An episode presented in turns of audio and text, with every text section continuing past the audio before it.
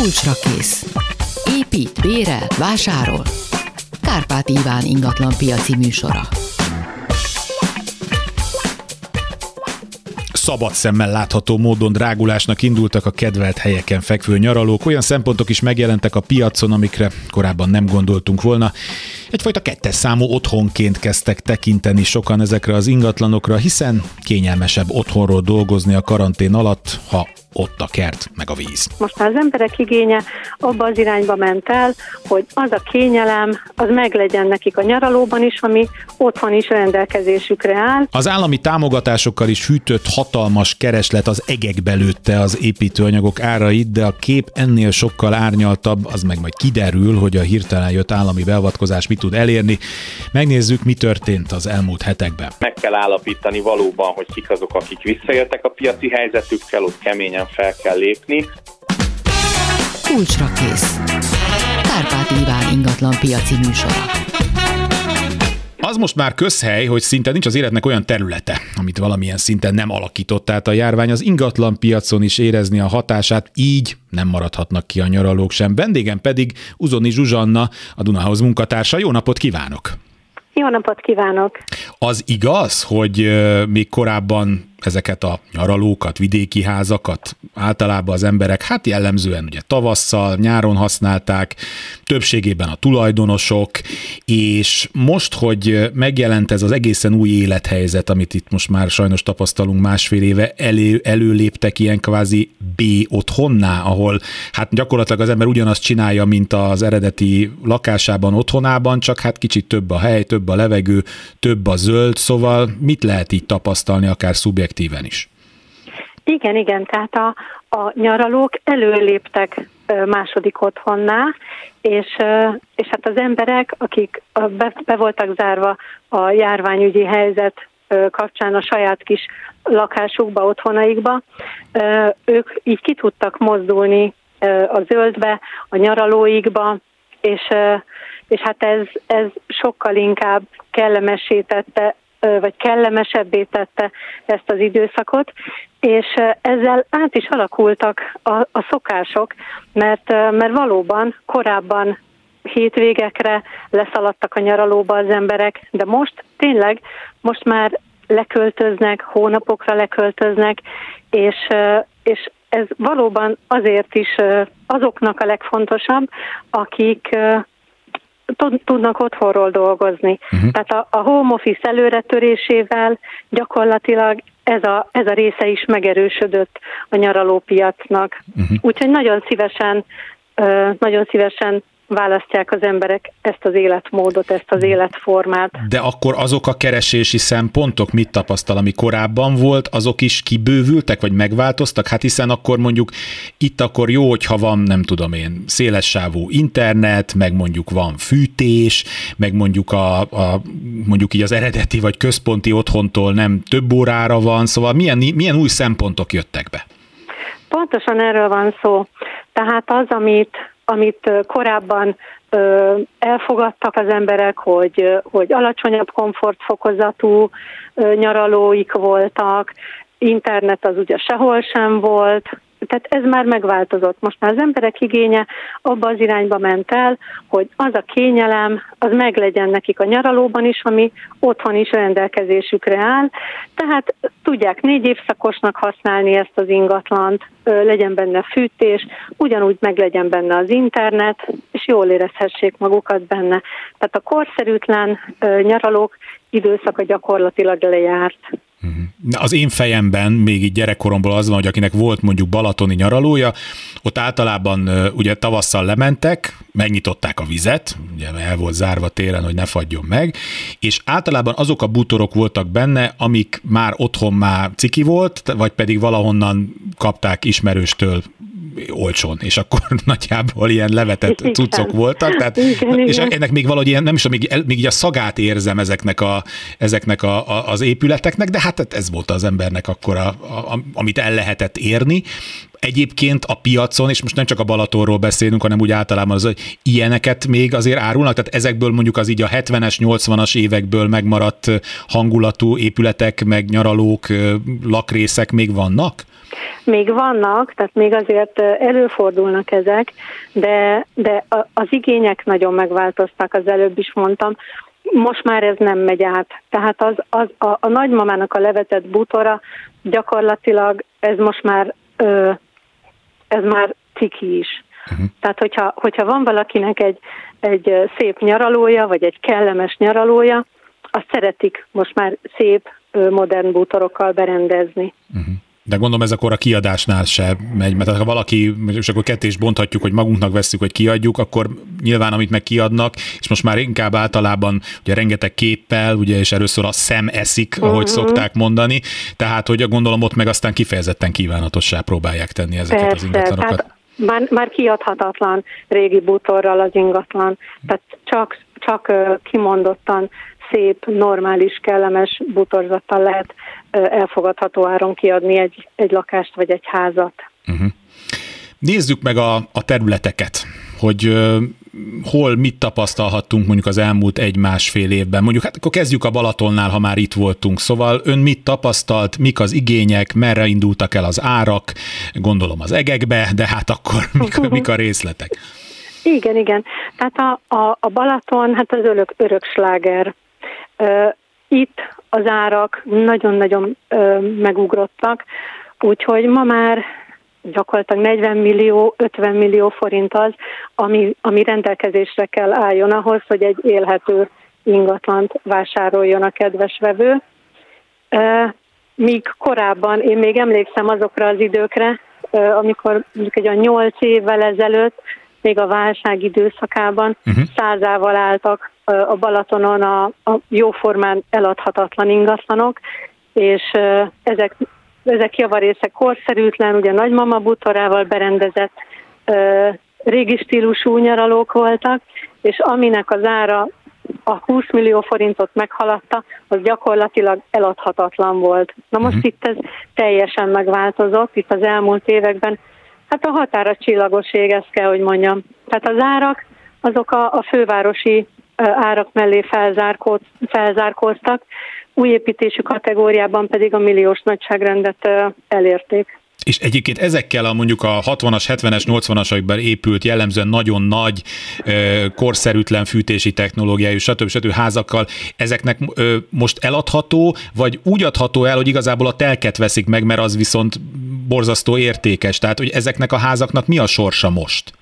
Ezek, ezeknek, ezek nehezebb helyzetben vannak, mert a, a, az emberek főleg a szépet keresik.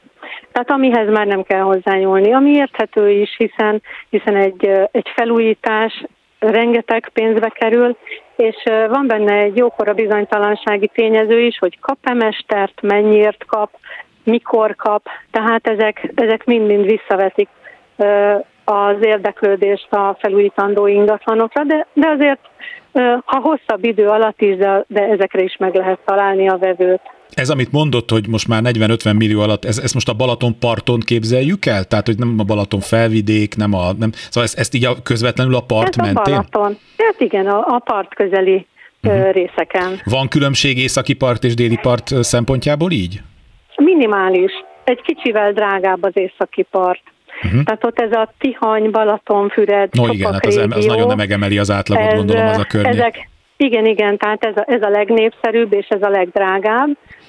A déli part az valamennyivel olcsóbb, de azért nem olyan nagyon sokkal, és hát itt, itt főleg a, a Balatonföldvár lelle fonyód rész, illetve uh-huh. hát az örök klasszis a siófok az, ami, ami nagyon népszerű. Négyzetméter árakat úgy közelítőleg tud mondani? Hogy mondjuk hát, akkor induljunk ki abból, hogy ugye hát van ez a nagyon kiemelt, ez a Tihany, Balatonfüred és környéke, és akkor mondjuk nézzük meg a, a, a déli oldalon, és mondjuk akkor egy keleti meg nyugati medencéből egy-egy ilyen, csak egy mintát, hogy mondjon nekünk, hogy nagyjából milyen árakkal találkozhatnak.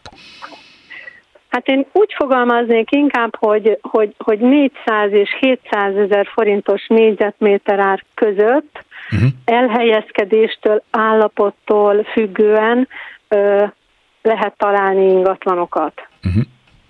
És ebből, ebből a, inkább a magasabb összeg a, az északi part, ugye ez a Tihany Balatonfüred, itt még van, amikor meg is haladja ez, illetve hát a, a, a déli part ott, ott azért kedvezőbben tudunk uh-huh. vásárolni. Amikor annak idején most már talán 30 éve elindult ugye a művészetek völgye, akkor a gyakorlatilag a, nem tudom, a kihalás szélén lévő Balaton felvidéki kis falvak visszajöttek a köztudatba, divatos lett ott vásárolni, akkor gyakorlatilag fillérekért lehetett venni, és ezeknek egy részét nagyon szépen főtek. Most viszont, ha ránézek az árakra, hát majdnem, hogy ez a Tihany és környéke tud lenni. Van ott egy-két olyan település a Balaton felvidéken, ahol hát sok százmilliós villákat lehet vásárolni rendkívül trendi lett a Balaton felvidék, tehát majdnem, hogy vetekszik népszerűségben a Balatonpart közeli részekkel. Uh-huh. Tehát ezek, ezek a népszerű Balaton felvidéki részek, ezek, ezek Tehát Dörgicsét jut eszembe, ahol, ahol hát ugye az ember lát hegyeket, de közben ugye rálátni, illetve a, a Balatonnak ugye a, a hogy is van, az nyugat, igen, nyugati medencének vannak olyan területei, onnan ugye a tanúhegyeket és a Balatont is lehet látni, gondolom ott a telekárak se semmi. Nem, nem, nem. Megy... telekárat nem tudok pontosan most mondani, de, de nem is kell pontosan. Mennyire hmm. fontos az embereknek, tehát milyen, milyen közmű az, ami most már minimál elvárás, gondolom a víz, vagy bocsánat, az áram, nem? Mert a áram van, akkor nagyjából mindent lehet csiholni, de hogy ebben is van már valamennyire előrelépés, hogy például mennyire fontos, hogy legyen csatornázva, hogy legyen gáz, vagy ebben még azért olyan nagy különbségek nincsenek. Hát a víz, villany az alap. Az alap. A, a, a csatorna az jó, ha van, tehát azt azért szeretik, ha van. A hmm. gáz az egyre kevésbé fontos. Aha. Kiváltják egyéb alternatív megoldásokkal. Igen, igen annyira, annyira jó más fűtési módszerek vannak, rendszerek vannak, amik, amik kevésbé bonyolultak is, mint a gázfűtés. Uh-huh. Nézzük meg egy kicsit Hévíz környékét. Az ilyen teljesen külön világ a Balaton többi részéhez képest? Hát annyiban külön világ, hogy rengeteg a külföldi tulajdonos. Uh-huh. Jellemzően oroszok még mindig? Így van, így van, uh-huh. így van. Ez a, ez a rész ez nagyon népszerű a, az, uri, az orosz vásárlók körében. Ez most akkor stabilan már, ez mi, mióta népszerű náluk? Azt tudjuk, hogy most 10 éve, 15 éve, vagy már hát, régebb óta? De, pontos évszámot én nem tudok mondani, de, de, de szerintem 10 éve már biztos. Uh-huh. És ott összességében mekkora elmet duplájára nőttek ez alatt az időszak alatt az árak, vagy, vagy még legalább, legalább. Legalább, legalább duplájára, igen. Uh-huh. És akkor az, a, tehát a, a lakóingatlanon túl a a nyaralóknál is ez a 2012-2013 volt a trendforduló, ugye ha mondjuk a budapesti árakat vagy a vidéki nagyvárosok árait nézzük, ugye hát onnantól kezdve mondjuk 2020-ig hát akár két-háromszoros növekedések is lehettek. Bizony, Ez hogy jelent bizony. meg a, a nyaraló ingatlanoknál? Um, Hasonló ütemben? Vagy mérsékeltebben? Hát ez, ez főle, tehát az, az elején azért mérsékeltebben, ez az, ez az ez a, a drámai növekedés, ez az utolsó két-három évre jellemző. Igen, igen, tehát hogy itt ilyen eltolt volt ez, a, ez az, hogy két-három... Igen, igen, ez egy ilyen csendesebben indult, és utána pörgött föl igazán. Uh-huh. És akkor ennek most adott egy lendületet ez az egész... Igen, uh, igen. Mennyire tud megjelenni a, azok az állami támogatások, amik egyébként pörgetik rettenetesen az ingatlan piacot, az itt hogy tud megjelenni? Tehát mennyire engedik a jogszabályok, hogy ebbe ilyen jellegű ingatlanokba egyáltalán pénz kerüljön be állami támogatásból? Ez érezhető. Hát a, a, hát a falusi csok és a babaváró az, ami, uh-huh. ami szóba jöhet. A babaváró az nagyon-nagyon népszerű, és, és hát a falusi csok az pedig azokban a, azokon a településeken, ami, ami ezt egyáltalán fel lehet venni, ott nyilván ezzel is élnek az emberek. Uh-huh. Tehát akkor itt is érezhetné milyen vidéket érdemes még megemlíteni? Belencei tóhoz, hogyha ha megyünk tovább. Onnan ugye rossz hírek érkeznek az utóbbi időben, de hát azért ezt a helyi polgármesterek is itt a klubrádióban is elmondták, hogy van víz benne, tehát hogy még mielőtt valaki frászt kapna, tehát hogy a, a népszerűséggel vetekszik a, a Balatonéval továbbra is? Hát a, a legfőbb sláger a Balaton. A Velencei tó az a az mondjuk a második helyen van. Én magam is a Velencei tónál élek egyébként, uh-huh. és, és hát most igen, vannak problémák a, a tóval, ez az ingatlan piaci keresletet egyelőre még nem befolyásolja, Aha. de azért én nagyon bízom abban, hogy ugye volt ilyen Volt ilyen a, Balaton esetében is pár évvel ezelőtt, amikor nagyon lecsökkent a vízszint, és utána ez, ez helyreállt, megjavult. Én azért nagyon bízom benne, hogy itt ugyanez fog történni a Velencei tó esetében is. Uh-huh. Hogyha visszatérve arra, amit mondott, hogy mondjuk 40-50 millió, ezt akkor most már kiindultunk, hogy ez, a, ez az alap nagyjából, onnan indulunk a, a vízpartról. A Velencei tónál azért ez szerényebb, tehát ott már mondjuk akkor 30-40 millióért is, vagy 20-30 ér is lehet a parthoz közeli ö, házakat kapni, vagy egyáltalán a, a, abba a térségbe olyat, ami nagyjából olyan színvonalon van, mint hogy ugyanilyen balatoni ház? Tehát mondjuk 40 milliót mondanék inkább. 40. Uh-huh. Inkább 40-et mondanék, azért a 20 millió forint az, az most már illúzió, tehát az ha, ha valami 20 millióért kerül ki a piacra, biztosak lehetünk benne, hogy vagy nagyon távol van a tótól, és egy erősen felújítandó ingatranról beszélünk. Aha. És egyébként jut eszembe, amiről az elején beszélgettünk, hát hiszen a Velencei tó mint egy ilyen kvázi B-jelű ingatlan, ahol egyébként, hogyha valami lezárás van, akkor kényelmesen, tehát akkor gondolom megdobta a Budapesthez való közelség, azért valamennyire rátette a hatását ezekre az ingatlanárakra is. Uh-huh. Így van, így van. Tehát az, hogy a, az, hogy a, a Velencei tó ennyire közel van Budapesthez, hogy gyakorlatilag fél óra alatt le lehet érni autóval, ez azért befolyásolta azt, hogy, hogy a, a budapestiek nagyon-nagyon szívesen költöztek le, tehát állandó lakhatásra is, és, és természetesen nyaralókat is nagyon szívesen vásároltak itt ebben a térségben. Uh-huh szintén gyerekkori emlékeimre visszatérve, és ez vonatkozhat akár a Velencei túra és a Balatonra is. Ugye általában ugye a, a parti lakások, tehát házak, meg telkek, azok ugye rendszerint ugye a, a vasúti sín, meg a part között vannak. Na most, aki közel van a vasúti sinekhez, az ugye megfelelő időközönként hallgathatja ezt. Ez von, von le a terület, illetve annak az ingatlannak az értékéből, hogyha kicsit a víztől távolabb, és a, de már a vasúthoz közel van, és valamikor nincs nagy különbség, tehát nagyon közel van a parthoz is, meg a vasúti sínhez is. Ez von le az értékéből a Balatonnál? Én úgy gondolom, hogy valamennyit igen, tehát hogyha nagyon közel van a, vannak a sinek, és nagyon behallatszik, az mindenképpen ö, valamennyit levon az értékéből. De azzal együtt a, a vásárlók nagyon keresik a jó közlekedéssel rendelkező ingatlanokat, tehát amik a vasúthoz közelesnek, Aha. Ö, vagy pedig vagy pedig a tóparton vannak, vagy legalább panorámásak, tehát valami, valami pluszt szeretnének azért uh-huh. kapni. És ha csak befektetésről beszélünk, tehát ha valaki nem szeretne feltétlenül ott lenni, vagy nem, nem az a az vágya, hogy ő valóban fixel a lejáró, mert ő egyébként imád utazni, amikor éppen lehet. Akkor most mik azok a régiók, és akkor itt el is szakadhatunk ezektől, tehát hol érdemes befektetni, vagy, vagy ez annyira stabil az, hogy most a Balatonon mennek fölfelé az árak, hogyha valakinek van rá pénze, és most megveszi, akkor jó eséllyel két év múlva akár többér is eladhatja, ha éppen úgy alakul? Tehát, hogy ez egy... Szinte biztos. Szinte biztos. Szinte biztos. Tehát a, az áremelkedés továbbra is tart, és mivel hogy a, a kereslet jóval nagyobb, mint a kínálat, ezért ez, ez mindenképpen árfelhajtó hatású, és biztosak lehetünk benne, hogyha most megvásárolunk egy, egy balatoni velencei tavi ingatlan, annak két év múlva magasabb lesz az ára. Uh-huh. Tehát, hogy, hogy nem egy, nem egy lufiról beszélgetünk, tehát ami nem, nem, nem, nem mert mi pukkan, nem. mitől pukkannak ki, ugye? Tehát ez nem, a... nem, Aha. nem pukkan ki. És, és egyébként a Balaton és a Velencei tó mellett, a, ahol még érdemes vásárolni, azok, azok mondjuk a gyógyfürdők közelségében Aha.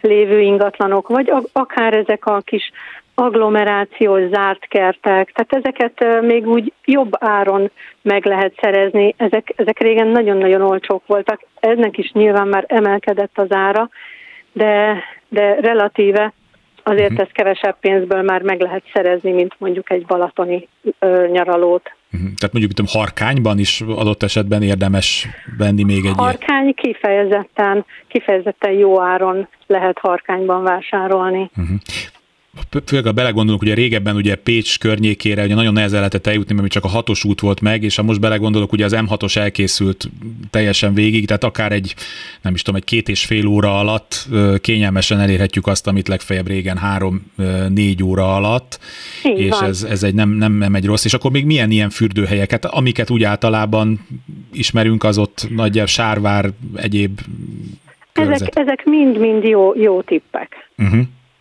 És Amik, ott... a, ahol, ahol jó, kellemes, népszerű fürdőhelyek vannak, ott érdemes befektetni. Uh-huh. És az ottani árakról tud valamit? Tehát, hogy nagyjából így nagyságrendileg, most már akkor Balaton a kiindulási pontot hallottuk, hogy milyen négyzetméter árak vannak, és ha valaki ilyen fürdőhelyek környékén is, mondjuk Hévízről is beszéltünk, tehát azt is levehetjük, akkor nagyjából mi a mi az átlag? Tehát, hogy mondjuk egy, ha nem is nyaraló, de hát ott azért szok, szoktak ilyen apartmanokat árusítani, nem is feltétlenül új építésűeket, ott milyen négyzetméter árak vannak nagyjából? Hát, hogyha négyzetméter árat most nem is tudok mondani, de egy összehasonlítást no. azt viszont tudok. Tehát, hogyha mondjuk egy ilyen kis apartmant megveszünk a Balatonon, ami, uh-huh. ami alatt azt értjük, hogy egy, egy társasházi lakás gyakorlatilag a, tudom, a vízpart közelében, azt, azt megkapjuk most 25-26 millió forintért. Uh-huh. Na most ugyanez Harkányban 10-12 millió forint. Az igen, tehát azért az jelentős. Tehát egy nagyon, jelent, nagyon jelentős különbség van közötte. Uh-huh. É, és ez tudato, az emberekben ez tudatosult, vagy mindenki csak arra megy, hogy ismeri ezt a, az, hogy Balaton, hogy Velencei tó, vagy ez inkább élethelyzetből adódik? Tehát amikor valaki eléri azt a kort, hogy már mondjuk jó az, hogyha van egy fürdő gyógyvízzel, akkor ő kifejezetten ezt keresik, és akkor ő már nem feltétlenül a Balatonba akar bemászkálni. Pontosan. Tehát a, a, a gyógyvizeket azt főleg az idősebb korosztály kedveli, a fiatalok pedig inkább a, a Balatonra, Velencei tóra, Tiszatóra koncentrálnak. Tiszató, ez jó, hogy is, hogy mondja. Tiszatóról mit kell tudnunk? Mik, mik most ott a jellemzőek? Hát rengeteg, rengeteg turisztikai fejlesztés történt abban a régióban, és ennek is nagyon megnőtt a népszerűsége pont emiatt, mert rengeteg sportolási, aktív szabadidő eltöltési lehetőség van, és emiatt megnövekedett a kereslet itt is uh-huh. a, a nyaraló ingatlanok tekintetében. Uh-huh. No, hát akkor ne csak Balatonban és a Velencei tóban gondolkodjunk, nézzünk jól körül. Uzon és Zsuzsannának a Dunahouse munkatársának, értékesítőjének pedig köszönöm szépen, hogy beszámolt nekünk ezekről az adatokról. Viszont hallásra! Én is köszönöm. Minden jót! Kulcsra kész. Vendégem Tibor Dávid az Évosz hazai építőanyaggyártók tagozat elnöke, nem mellesleg a Masterplus NRT elnöke. Jó napot kívánok! Jó napot kívánok! Azt nyilatkozta korábban, olvasom, hogy a beígért kormányzati lépések az egyes termékek esetében tervezett export korlátozás és az extra profit adó bevezetése rövid távon gyors és hatékony eszköz, de tartós megoldásra is szükség van már, ami az elszabadult építőanyag árakat illeti. Azért most már eltelt pár hét, sőt talán hónap is, hogy a kormányzat is aktívan elkezdett fellépni ebben a kérdésben, voltak GVH vizsgálatok, egyéb intézkedések, tehát hogyha ezeket nézzük, akkor ön most hogy értékeli, milyen helyzetben van a piac? piac mindenképpen továbbra is nyomás alatt van, tehát jelenleg is nagyobb az igény, nagyobb a kereslet az építőanyagok iránt, mint a, a, azt a normágyártási ütem ki tudná elégíteni. Úgyhogy ez a fajta feszült helyzet fennmaradt. A kormányzat intézkedései olyan céllal jöttek létre, hogy a hiányt tompítsák, az áremelkedés mértékét azt próbálják valamennyire korrigálni, vagy kordában tartani. Én azt gondolom, hogy valahol itt a nyár folyamán azért egy részben ennek a hatásaként is, részben egyébként a, a globális trendek hatásaként is. Azért az áremelkedés üteme az mindenképpen csökkent, illetve a nyár folyamán a hiány enyhült. Úgyhogy nem mondom, hogy a helyzet megoldódott, de, de rövid távon azért mindenképpen valamennyi javulás észlelhető. Hát olyannyira alátámasztja mindezt egy mai friss hír, hogy Enyhült az alapanyag hiány a német építőiparban egy felmérés szerint, mégpedig a felmérés szerint júliusban a magas építése foglalkozó építőipari cégek több mint 48%-nál okozott gondokat az alapanyag hiány, és hát júniusban még 50% volt, de hát azért látjuk, hogy azért még ez él, és ha már itt tartunk, akkor abban segítsen minket egy kicsit eligazodni, hogy mennyiben számít a hazai kereslet, ami rendkívül túlfűtött, és mennyiben a nemzetközi kereslet, és akkor itt nyitok egy újabb zárójelet, ez igaz, hogy például a fa ára, annak az emelkedésében még az is közre játszik, hogy mondjuk most az Egyesült Államok és Kanada éppen gazdaságilag nincsenek jobban, és a fát inkább Európából szerzik be az Egyesült Államokba, és mondjuk a lengyel készleteket komplette felvásárolják, vagy azért ez így egy kicsit el van nagyolva? Nem, nem, nem, abszolút. Igaz az, hogy a magyar otthonteremtési támogatási rendszer egy nagyon gálás, és ezzel az 50%-os 3 millió forintos felújítási segítséggel, támogatással kiegészülve azért ez egy egyedülállóan erős támogatás, de messze menőkig ez a kisebb tényező. Tehát, hogyha meg kell osztani, én azt gondolom, hogy 80%-ban azok a nagyon erős globális trendek hatnak a magyar építőanyag árakra, amelyeket abszolút mindenhol tapasztalunk a világban, és mindössze 20% a hazai rendszer, ami egyértelműen hozott egy plusz fellendülést, plusz keresletet. De én oda vissza is kanyarodnék, mert talán ez a kulcsa, hogy honnan is indul ez a globális fellendülés, mi az mhm. oka. Ugye az építőanyagok jelentős részben acélból, műanyagokból, fa alapanyagból készülnek, és van egy másik csoport, amelyet pedig ugye bányásznak, ilyenek például a tégla, a sóder, vagy, vagy egy lokális gyártás szükséges hozzá, mint a cement. Tehát, hogy többféle termékből áll össze egy ház, egy építő, egy teljes sora az építőipari vertikumnak, és a, a, a, amire a legnagyobb hatással, ahol a legnagyobb áremelkedést tapasztaltuk, azok mind-mind egyértelműen globális jelenségek. A műanyagok ára felrobbant, az egekben van, az acélára a történelmi magasságokba jár, és nem is nagyon uh, tud csökkenni. A, a fa árak azok uh, valóban így van, hogy a Kanada-USA közötti kereskedelmi feszültségek, azok elindítottak egy hullámot, hogy az amerikaiak gyakorlatilag Európából felvásárolták a fát szinte mindenhonnan. Uh-huh. És, és ez egy abszolút hiányként jelentkezett. Tehát ezek a hatások, ezek olyan erejűek, hogy ehhez képest akármilyen erős is hazai viszonylatban a, a jelenleg az ösztönző rendszer, az messze menőkig a kisebbik tényező, és ezekre a globális hatásokra még a rendkívül megdrágult távol-keleti fuvarár is rátesz egy lapáttal, tehát nem, hogy versenytermék nem nagyon érkezik Kína felől, annyira magasak már a Kína-Európa közötti konténerszállítási díjak, hanem éppen fordítva, ugye inkább még innen is vitték el az anyagot. Úgyhogy ez egy teljesen felborult kereslet-kínálati viszony volt, és kétségtelen, hogy ilyen szempontból még erre plusz rátett egy lapáttal, hogy itt Magyarországon az általános globális építőipari és felújítási fellendülés fölött a támogatás miatt még inkább fellendült a szektor. Uh-huh. Hát azt, hogy meddig lehet fűteni a gazdaságnak ezt a részét, azt nem látjuk, illetve hát de tapasztaljuk, illetve hát azt is látjuk, hogy egyrészt úgy általában a gazdaságpolitikáról beszél, hogy a kormány ösztönözné még jobban, hogy a gazdaság újra fölpörögjön, miközben a Nemzeti Bank pedig húzná be a féket, tehát ennek a hatásai majd talán később fognak jelentkezni, de még visszatérve egy kicsit erre a nemzetközi hatásokra, tehát például akkor az is elképzelhető, és szintén gazdasági jelenség, hogy a világban a járvány alatt egyébként azok, akik nem veszítették el a jövedelmük, őket, vagy részesültek valami igen jelentős állami pénzosztásból, mint például az Amerikai Egyesült Államokban, nagyon sok pénz halmozódott föl, amit például arra költöttek az emberek, mondjuk egy akkora piacon, mint az Egyesült Államok, hogy akkor hát úgyis otthon vagyunk, meg most éppen maradt is egy kis pénz, elkezdtek barkácsolni. Tehát, hogy ez még akár ez is bejátszik ebbe a történetbe? Abszolút így van, nem hogy akár, hanem én ezt gondolom az egyik legfontosabb faktornak, hogy megváltozott a lakhatással kapcsolatos gondolkodása az embereknek, és ez egy teljesen globális jelenség. Ugye a pandémia maga egy globális tapasztalás. Mi történt? Gyakorlatilag otthon otthonukba kényszerült a dolgozók egy jelentős része, itt azokról beszélünk, akik ugye nem veszítették el a munkájukat, és otthonról, home office-ból elvégezhető a feladatuk. Ez egy óriási szám globálisan, és ezek az emberek az otthonukból dolgozva gyakorlatilag átalakították az ideális otthonról alkotott képüket.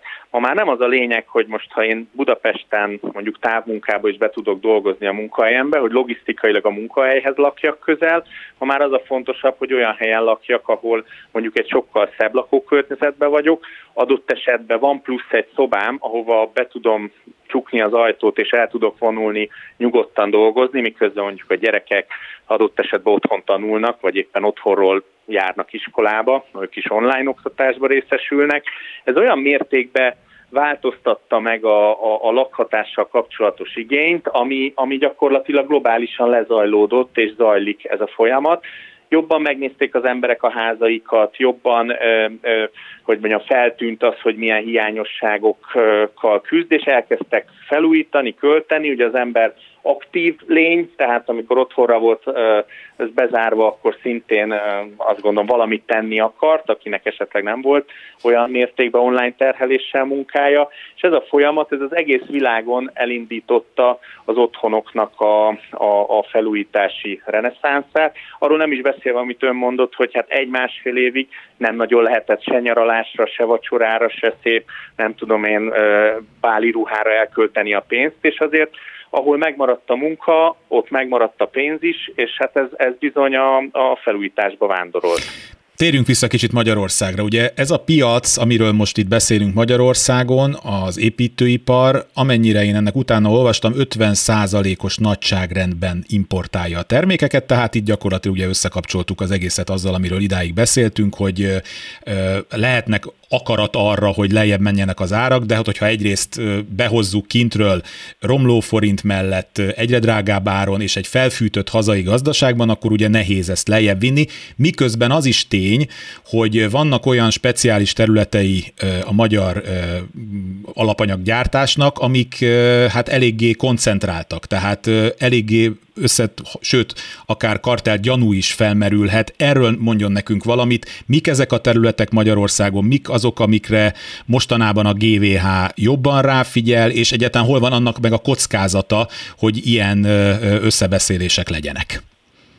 No, hát kezdjük az első részével, mert azért ez is egy összetett kérdés, az, hogy hogyan épül föl a mai magyar építőipar, építőanyagipar. Valóban egy körülbelül 50%-os aránya az építőiparban felhasznált termékeknek az import, ráadásul ami Magyarországon termelődik, a magyarországi gyártásnak a döntő része, több mint 80%-a, az szintén nemzetközi nagyvállalatok, tehát külföldi vállalatok tulajdonában lévő gyár, amely adott esetben nem csak a magyar piacot látja, hanem a régiót is. Miután az igény mindenhol Európában megnőtt és nagy volt, és azért az építőanyagok egy része az jól szállítható, ugye itt is nagyon más egy tégla, egy sóder, mint mondjuk egy olyan, nem tudom én, tetőablak például, amit a Velux gyárt Sopronban, ami, ami jól exportálható, és ugye az első termékek pedig jellemzően egy országon belüli, vagy még adott esetben egy régión belüli termékek. És ott kezdődött a, a felborulása a piacnak, hogy először is az importból kevesebb tudott jönni, a hazai gyáraknak többet kellett exportálni, és ilyen értelemben a hazai piac az nagyon sokszor ellátás nélkül maradt, egész egyszerűen nem jött be elég az országba, vagy az itthon gyártottból túl sok ment ki.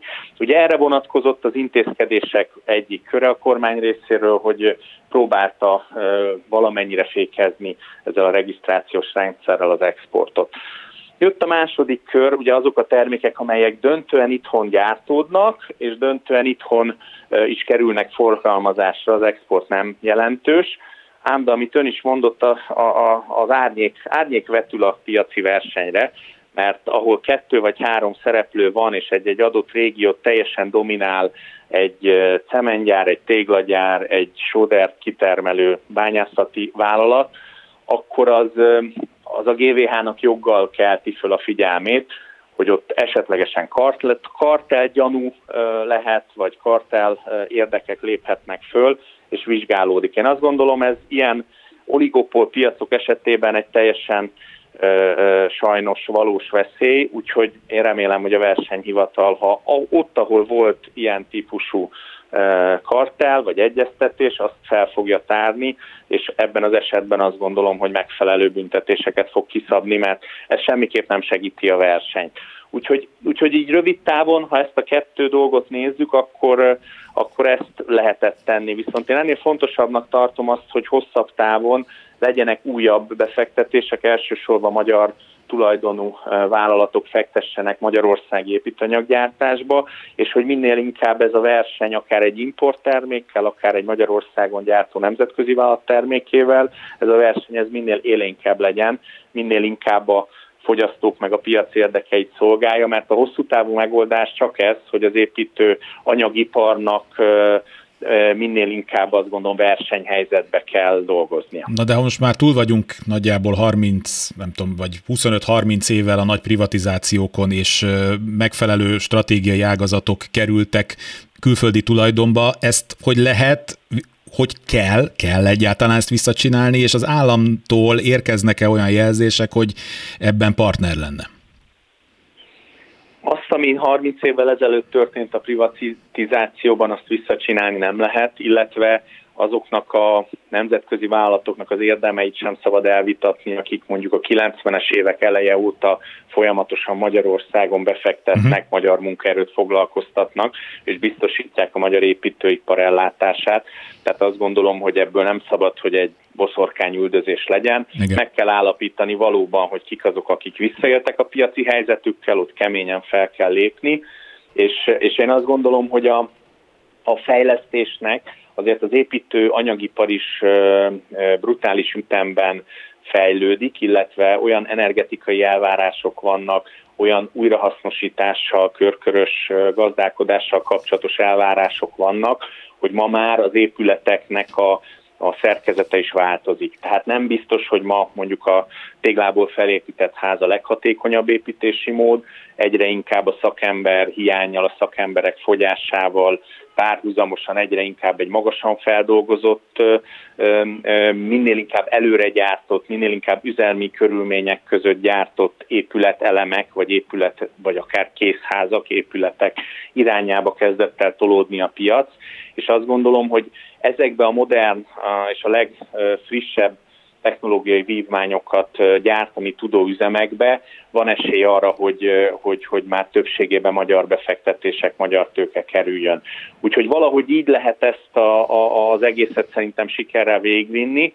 A kormányzati szándékot kérdezte, tehát azt, azt látjuk, hogy az újraindításért felelős operatív törzsist Szijjártó miniszter úr vezetésével ugye bejelentették, hogy létrejön egy 150 milliárd forintos befektetési alap, ami kifejezetten az építőipari új befektetéseket, vagy adott, adott esetben a a, az itteni e, nem magyar tulajdonban lévő építőanyag e, gyártókapacitások felvásárlását szolgálja.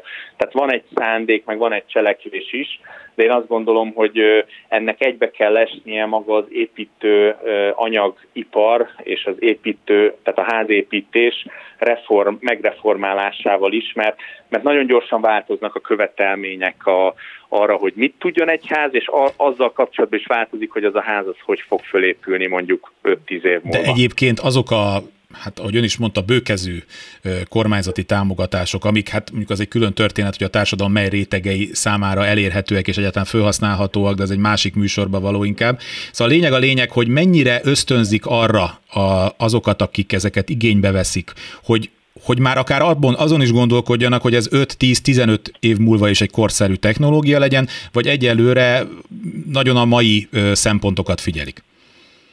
Most rövid távon azt gondolom mindenki próbálja meg a lehető legnagyobb kapacitással a prompt igényeket kiszolgálni. Tehát az, az, az, az biztos, hogy ebbe az évbe gyakorlatilag nem az új fejlesztések a fő fókusz egyetlen egy építőanyaggyártó számára sem, hanem az, hogy ezt a rendkívül magas terhelés melletti megnövekedett igényt, ezt hogyan tudja legyártani, leszállítani, de mellette nem szabad, tehát én azt gondolom mellett az a felelős viselkedés mindenki részéről, a, a piaci szereplők részéről és a kormányzat részéről is, ha fél szemmel arra figyelünk, hogy hogyan lesz mondjuk három-négy év múlva egy egészen más versenypiaci helyzet, úgyhogy közben látjuk, hogy fogy a szakember, úgyhogy közben látjuk azt, hogy egyre inkább az épületekkel szembeni elvárások nagyon magasak lettek, mert ma már egy épületnek nem csak jól kell hőszigetelnie, nem csak meg kell tudnia oldani a funkciót, amire,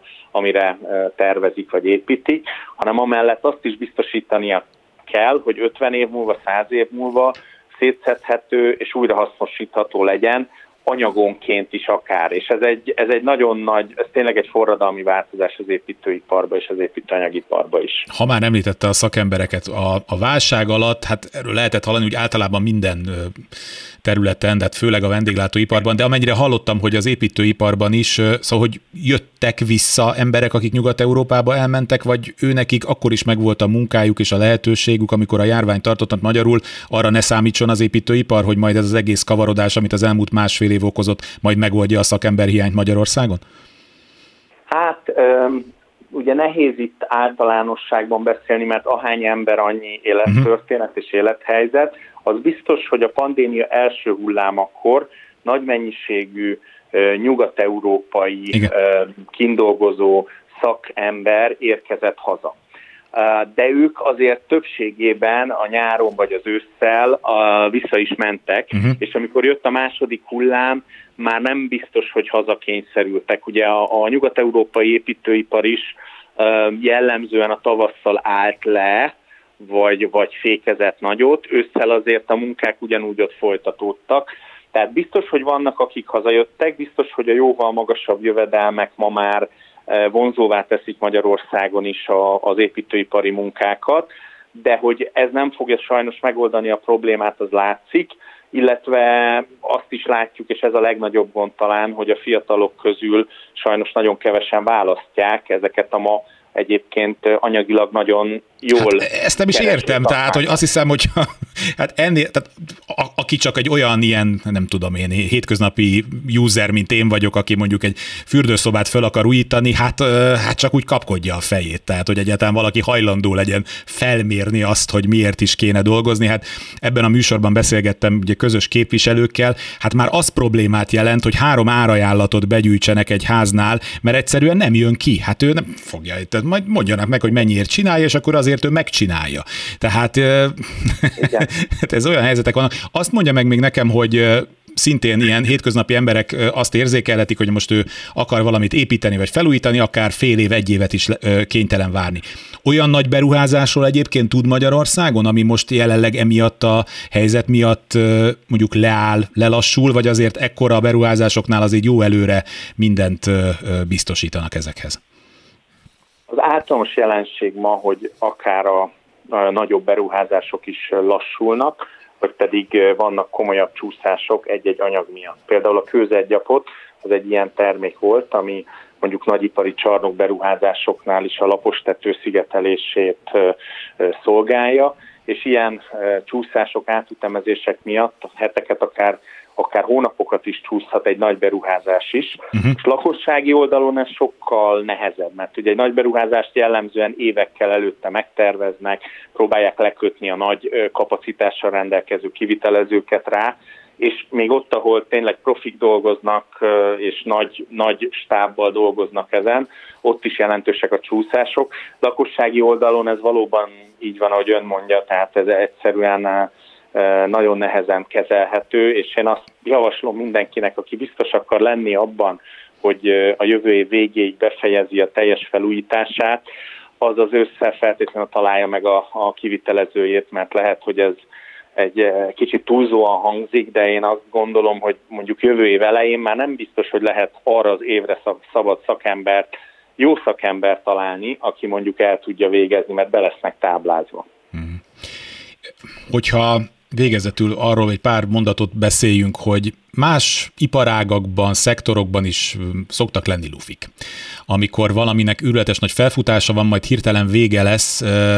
Itt most, ráadásul ez azért is egy érzékeny ágazat, mert itt azért ez nem informatika, tehát itt nem programozókat ültetünk le egy géphez, és aztán majd valahová kifut a dolog, és a részvényesek vagy örülnek, vagy nem. Itt föl kell építeni egy, egy hátteret, nagyon sok pénzért, és konkrétan kőből és vasból, stb. stb. Tehát magyarul, ha most fölépíten építenek egy olyan infrastruktúrát, egy olyan hátteret, ami ki tudja szolgálni ezeket az őrületesen megemelkedett igényeket, akkor azt hány évre előre kell látni, hogy ez a beruházás biztos legyen? Tehát, vagy olyannyira pörög az egész, hogy akár pár évre is ezt érdemes csinálni. Önök hogy számolnak ezzel? Meddig tarthat ez?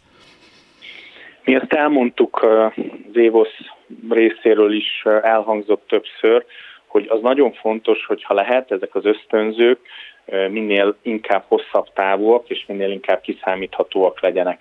Én nagyon bízom benne, hogy az 5%-os áfát meg fogják hosszabbítani, Igen. hogy nem a jövő év végéig lehet csak engedélyeztetett építési engedély mellett 5%-os projekteket kezdeni, mert az megint ad egy ilyen lökésszerű hogy mondjam, húz meg, erez meg típusú növekedést, amit ön is mond. Ez nem jó. Tehát, hogy az építőiparban, meg különösen az építő anyaggyártásban minimum 10 év az az időtáv, amire uh-huh. előre kell látni. Amit mi látunk előre, hogy azért nem gondolnám én azt, hogy, hogy, hogy lufiról lenne szó, mert az épületek iránti igény és elvárás az óriásit változott. Tehát hatalmas továbbra is belső mozgások vannak városok és vidék között, most éppen vidékre költöznek sokan a városból, mert mondjuk home egyszerűen szebben, jobban, kényelmesebben lehet onnan dolgozni. Um, és ez a fajta mozgás, hogy a, a, a lakóhely iránti igény változása akár fizikailag is uh, sok költözés, új uh, lakásigény, ez azt jelenti, hogy, hogy ez az egész folyamat, míg, míg a lakásállományon lezajlik, ez, ez évekbe telik. Tehát ez semmiképp nem egy ilyen rövid távú dolog, és itt jön az fontos, hogy ha lehet, akkor ez a támogatási rendszer is legyen kitolva egy hosszabb periódusra, biztosítva ezzel azt, hogy ne kelljen az embereknek mondjuk belekényszerülnie a jövő év során abból, hogy mindenképpen be kell fejezni a felújítást, mert egyébként 23-ban már nincsen utána támogatás. Tehát én azt gondolom, hogy, hogy ez egy közös gondolkodás kell, hogy legyen a kormányzati döntéshozattal és a szakma között, de azért nem rövid távú ez a folyamat, mert tisztán látszik, hogy a jövőben olyan épületeket kell építeni, amik a legmagasabb energetikai igénynek felelnek meg, és ez vagy új építést, vagy pedig nagyon komoly hőszigetelés technikai felújítást jelent, és, és olyan épületeket kell építeni, amelyek utána fenntartható módon szétszedhetőek és újrahasznosíthatóak. És ez egy nagyon új, ez egy nagyon új iparág lesz. Tehát az az építőipar, ami azért nagyon keveset változott, nem csak az elmúlt 30 évben, Száz évben. megelőzően is. Igen. Úgy néz ki, hogy ez az építőipar az el kell, hogy menjen egy olyan irányba, ahol minél inkább magasan előkészített épület elemek készülnek, és a helyszínen inkább csak installáció van, uh-huh. kevesebb szakmunkával, és ez egy olyan forradalom, egy olyan megújulás lesz az építőanyagiparnak is, ami véleményünk szerint erre az évtizedre biztos, hogy egy folyamatos megrendelés állományt és feladatot fog adni. Tibor Dávid, az Évosz hazai építőanyaggyártók tagozat elnöke, a Masterpass nyerti elnöke volt a vendégem. Köszönöm szépen, hogy itt volt velünk. Viszont hallásra. Nagyon, nagyon köszönöm, viszont hallásra. Kulcsra kész. Kárpát Iván ingatlan piaci műsora. Ez volt a kulcsra kész, szerkesztő kollégám Kamasz László és technikus kollégám Kemény Dániel nevében is köszönöm a figyelmüket, a műsorvezetőt Kárpát Ivánt hallották. Kulcsra kész. Kárpát Iván ingatlan piaci műsorát hallották.